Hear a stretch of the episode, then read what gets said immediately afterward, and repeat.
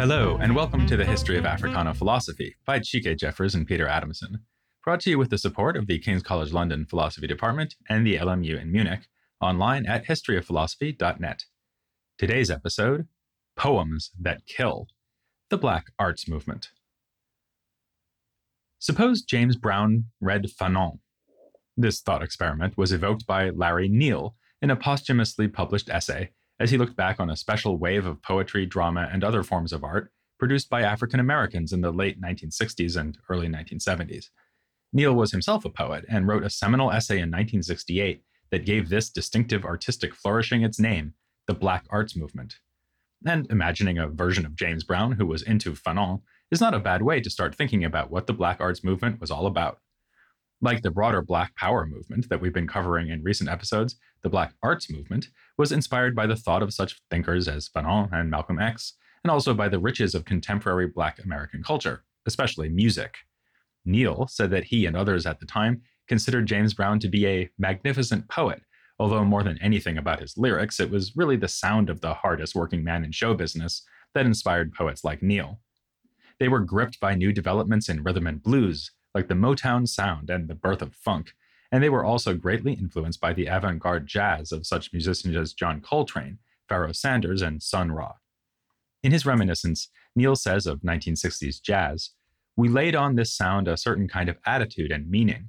We said it was out of the African mode and it was revolutionary.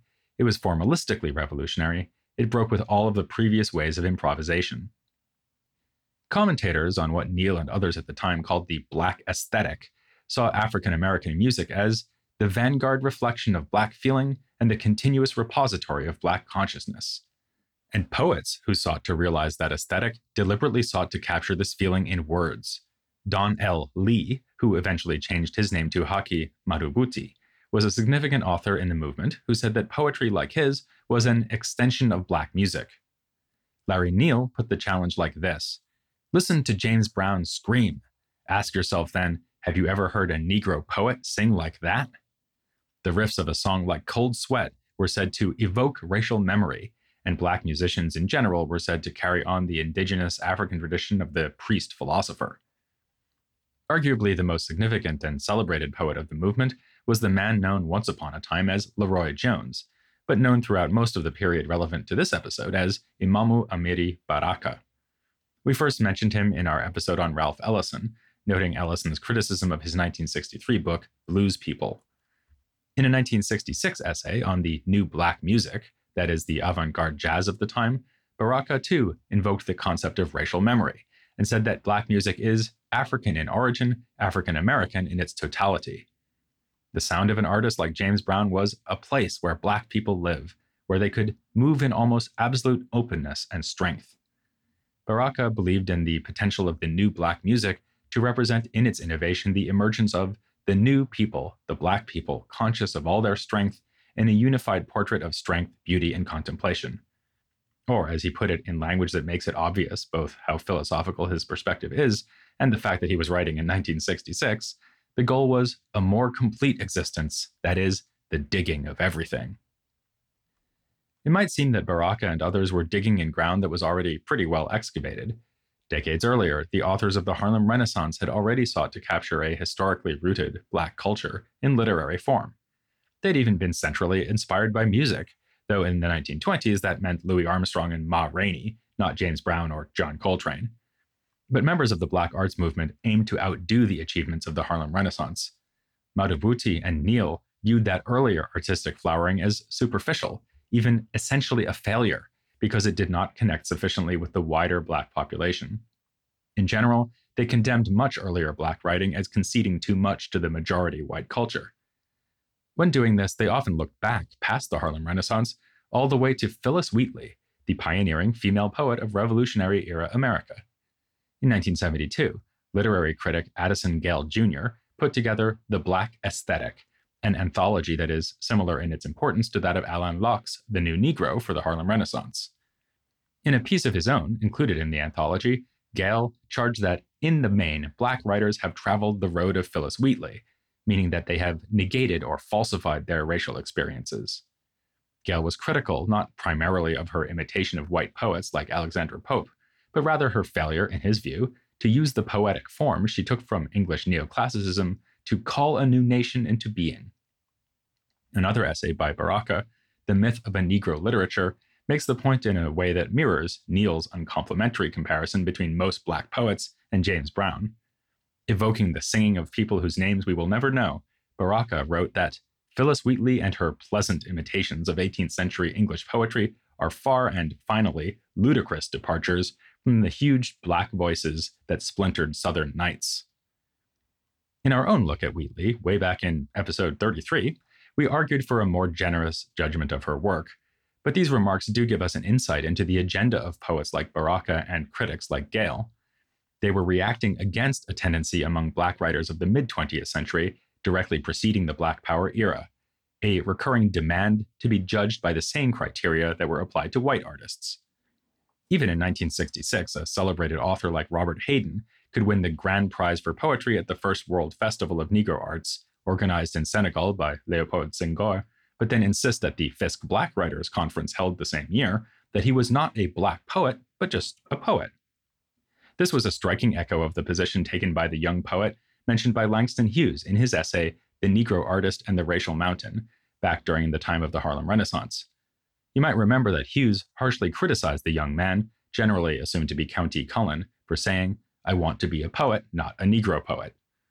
The Black Arts Movement took up Hughes's criticism of this position with gusto, disavowing the ambition to make universal art aimed at a maximally general audience. Their self conscious goal was instead to produce black art for black people.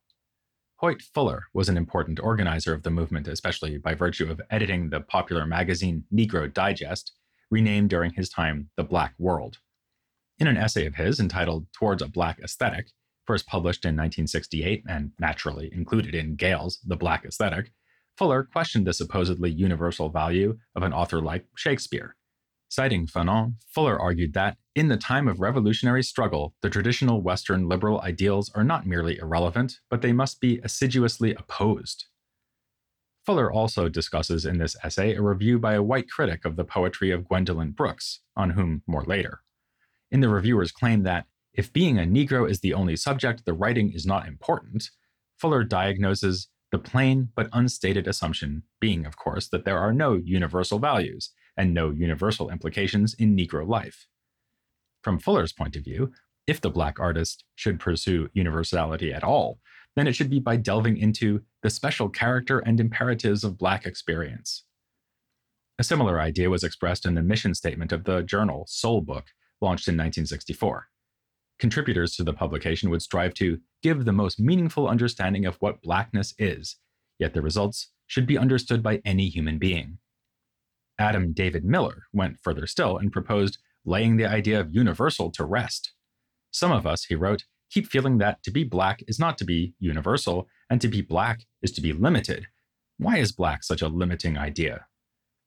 Similarly, Baraka, just after his criticism of Phillis Wheatley, wrote, high art, and by this I mean any art that would attempt to describe or characterize some portion of the profound meaningfulness of human life with any finality or truth, cannot be based on the superficialities of human existence. It must issue from real categories of human activity. Of course, this meant that the artists of the Black Arts movement needed to be Black themselves. Harold Cruse tells the story of a debate at the Harlem Black Arts Repertory Theater and School, or BARTS, set up by Baraka, while he was still known as LeRoi Jones, in 1965. The question arose whether white actors would be allowed to perform in the plays put on by the theater. A young actor argued no. If there were to be white characters, then let them be played by black actors wearing makeup. Not a surprising attitude, given its founder's description of his aims in setting up Bart's. White men will cower before this theater because it hates them. The revolutionary theater must teach them their deaths. Over in Chicago, similar cultural efforts were being made by the Organization of Black American Culture, or OBAC, with Hoyt Fuller again in a leading role. The first poet to perform there, Amos Moore, left the group because he believed in universality and did not want to exclude non black artists. Meanwhile, Madhubuti, himself an important contributor to the Chicago scene, wrote A true test for a black poem is whether you can tell the author's color. From this, we can see that while there was concern about who was producing the art, The point was not that success is achieved as long as the art is produced by someone black.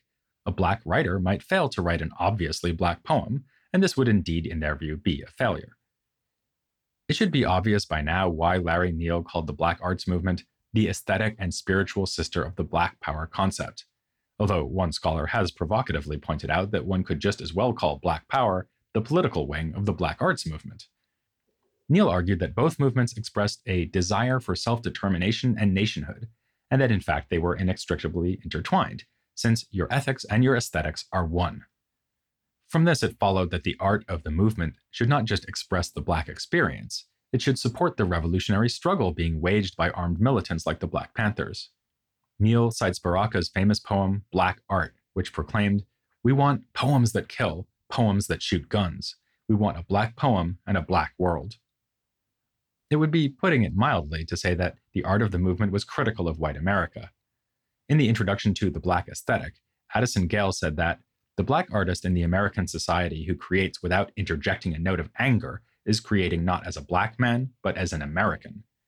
He went on to say that embracing Americanness would mean giving up on black heritage and culture. Indeed, he went so far as to remark that to be an American is to lose one's humanity. Not to be outdone, Baraka once remarked that to be an American, one must be a murderer, a white murderer of colored people. Baraka put his political activism where his mouth was across a career that featured dramatic public changes of perspective and position. He was born Everett Leroy Jones in Newark, New Jersey, and that's Leroy with a Y. He capitalized the R and replaced the Y with an I while studying at Howard University in the early 1950s. By the time of his next name change, he had already made a name for himself as a poet, playwright, and cultural commentator, living in Greenwich Village and associated with the so called Beat Generation. An early source of politicization was his trip to Cuba in 1960, during which he spent time with Robert F. Williams. Also, along with Maya Angelou, he took part in a famous protest at the United Nations after the assassination of Patrice Lumumba in the Congo. It was, however, the assassination of Malcolm X that inspired the first major transformation of LeRoi Jones. He left his white wife, Hetty Jones, with whom he had two children, and moved back to his hometown of Newark. He began using the name Amir Barakat, which means blessed prince in Arabic. This name was bestowed on him by none other than the Islamic cleric who buried Malcolm X. It evolved into the Swahili name Amiri Baraka under the influence of the subject of our last episode, Maulana Karenga. It is Karenga who gave him the title Imamu, meaning spiritual leader. Baraka soon became a prominent community activist in Newark, which he punningly called a new arc. He believed the city could be a model for black political power that could inspire the rest of the country, proclaiming, We will nationalize the city's institutions as if it were liberated territory in Zimbabwe or Angola. His black nationalist politics complemented his views on the purpose of black art, which was, in Karenga's words, to respond positively to the reality of revolution. This was a revolution to be fought on US soil. Baraka did not take seriously the idea of a literal return to Africa even as he advocated such a return at the level of artistic imagination. With a typical fusion of humor and philosophical ambition, he remarked, Black people, circa 1970, ain't going anywhere. It is very difficult, as you well know, to get them to go up the street to a meeting. We must separate the mind, win the mind, wage the revolution to win the black man's mind, so we will begin to move together as a people conscious that we are a people, struggling for national liberation. In the words of a James Brown album title, this was to be a revolution of the mind, in which political advances came together with advances in art and ideas. Despite his frequently bellicose tone and numerous run ins with the police, Baraka thought that political advances could be secured through democratic means, at least in heavily black urban areas, dubbed chocolate cities by Parliament Funkadelic, another musical act of the period. When Baraka was asked in the late 60s why he was trying to restrain violent rioting in Newark, he said, the city is ours anyway. We can take it with ballots.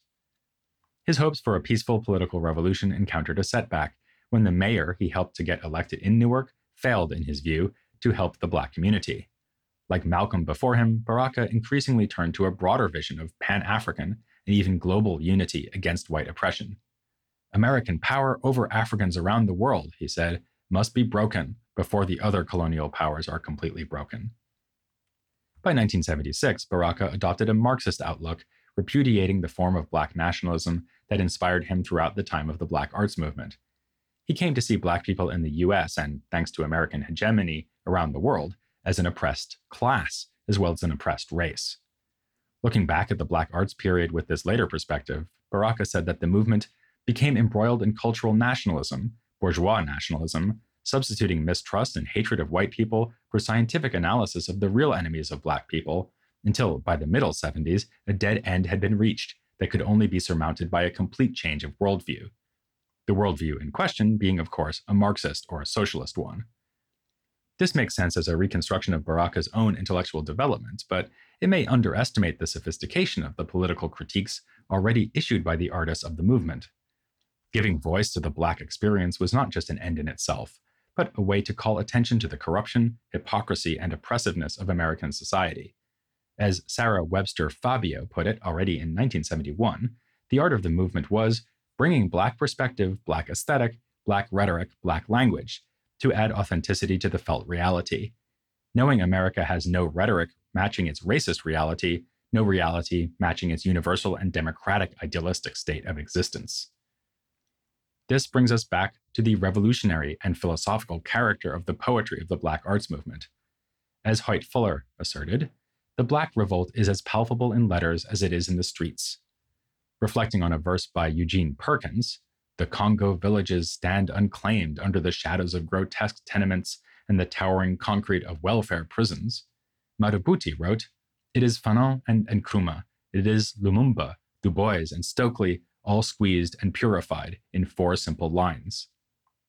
In this same essay, he commented on the aesthetic properties of Black arts poetry.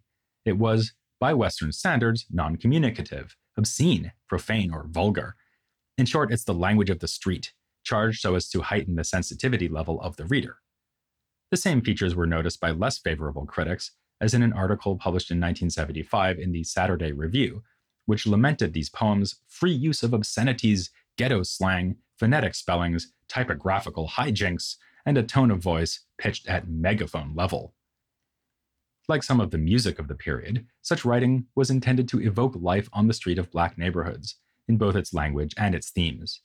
Neal later pointed out that this street style was especially associated with poets in northern cities, and he drew a parallel to the way Malcolm X's fiery rhetoric was aimed primarily at an urban audience, whereas the soaring, gospel inflected speeches of King were at home in the rural South. This makes good sense of texts like Askia Touré's lines I'm not an invisible man, my anger stalks on ghetto legs. Note the allusion to Ellison's novel there, as well as the explicit mention of life in the ghetto. While anger was indeed a dominant note, there were also hints of satire, as in Madhubuti's poem But He Was Cool, a parody of an ultra black guy with a double natural. His dashikis were tailor made and his beads were imported seashells from some black country I never heard of. He was triple hip. He would greet you in Swahili and say goodbye in Yoruba. It's frequently observed that this sort of poetry benefits from being read aloud, given its vivid use of vernacular language. Indeed, the work was often intended for performance at events put on by the various organizations within the Black arts movement. But the orality of Black arts poetry should not be overemphasized. One of the most important vehicles for the movement was a proliferation of literary journals. We already mentioned Black World and Soul Book, and could add the names of Freedom Ways, The Liberator, and Umbra, whose mission statement again stressed the importance of articulating the experience of being Negro, especially in America. Poems of the movement did have a distinctive sound, best conveyed by live performance, but they also frequently exploited visual effects on the page, using ellipses, unorthodox, even unpronounceable spelling, and formatting. A nice example, though one hard to appreciate in podcast form, is Life Poem by Sonia Sanchez. Shall I die a sweet death, a sweet black death? Move into killing hood for my people, for my beautiful black people. Here, the word black is spelled without vowels, words are connected by slashes, and the phrases are lined up with one another in potentially meaningful ways. They are also scattered across the page, so that literally white space surrounds Sanchez's urgently threatened black people. In keeping with the musical obsessions of the movement, Sanchez also wrote an amazing poem about John Coltrane that attempts to capture his music using typography and onomatopoeia. Though widely celebrated for such aesthetic achievements, the Black arts movement has often been critiqued for retrograde attitudes when it came to topics other than race. Baraka's poetry contains passages of ugly anti Semitism, and he and other male poets were often guilty of, at best, writing from a male point of view, and at worst, rank sexism.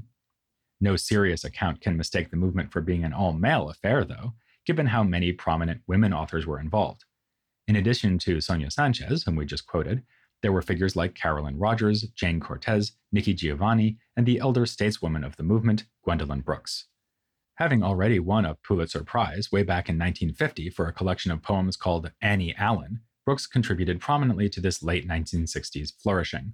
Her epic poem In the Mecca, published in 1968, follows the story of a murder in a housing estate, the titular Mecca, and alludes to her various influences from Claude McKay of the Harlem Renaissance to Leopold Senghor of the Negritude movement to fellow Chicagoan participants of the Black Arts movement, like Madhubuti. Using what was still his name at the time, she writes Don Lee wants a new nation under nothing, wants new art and anthem, will want a new music screaming in the sun. Madhubuti himself could be charged with sometimes viewing black women from a reductively male perspective. In one of his poems, he wrote, Black woman is an in and out, right side up action image of her man. In other, blacker words, she's together if he bees. More disturbingly, Baraka complained in one of his poems of the way that women were prone to undermine the black artist, the holy, holy black man. It should not be assumed that women poets of the movement always responded by criticizing the gender hierarchy implicit in such works. Nikki Giovanni, for example, was on record as prioritizing racial oppression above gender oppression. She said that Black people consider their first reality to be Black, and given that reality, we know from birth that we are going to be oppressed man, woman, or eunuch. Yet she also dedicated work to the much maligned Phillis Wheatley and celebrated female musicians like Lena Horne in her Poem for a Lady Whose Voice I Quite Like. She also attacked the militarism and ideological litmus tests of men like Baraka, saying, We should follow the simple formula that every black person is a potential vote and must be welcomed and treated as such, with or without dashiki, with or without natural. As the underlying theory of the movement demanded, Giovanni wrote from her own distinctively black experience, as in the poem Nikki Rosa.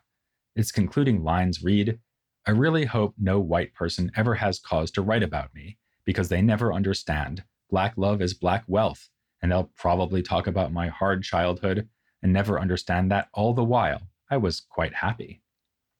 She lent her voice to the political agenda of the movement too, as in a historical footnote to consider only when all else fails.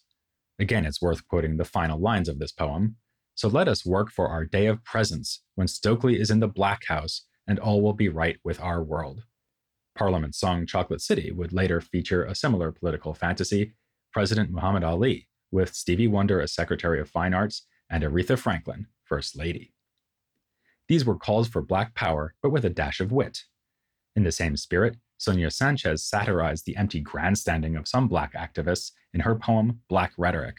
Who's going to make all that beautiful Black rhetoric mean something? Like, I mean, who's going to take the words Black is beautiful and make more of it than Black capitalism? This would indeed be a fair standard for judging the whole Black arts movement, whose exponents so loudly proclaimed the vital political importance of what they were doing. Some might be skeptical about whether avant garde poetry was really a fearsome weapon in the cause of revolution, yet the publications and theatrical performances of the movement did genuinely reach a wide audience. For example, in 1972, Fuller's Black World journal had more than 20,000 subscribers and was available at newsstands all over the country. Moreover, the artists of the movement have shaped Black artistic sensibilities right down to the present day, not least by refusing to divorce aesthetic from political concerns. As we can read in a set of resolutions penned by Neal for a creativity workshop held in Atlanta, art for art's sake is an invalid concept. Art reflects the value system from which it comes. It is the charge of the artist to create, preserve, promote, and perpetuate these values through art. Art must speak to and inspire Black people. Speaking of inspiration, there's another cultural arena where the distinctive concerns of Black America were being taken up around this time religion.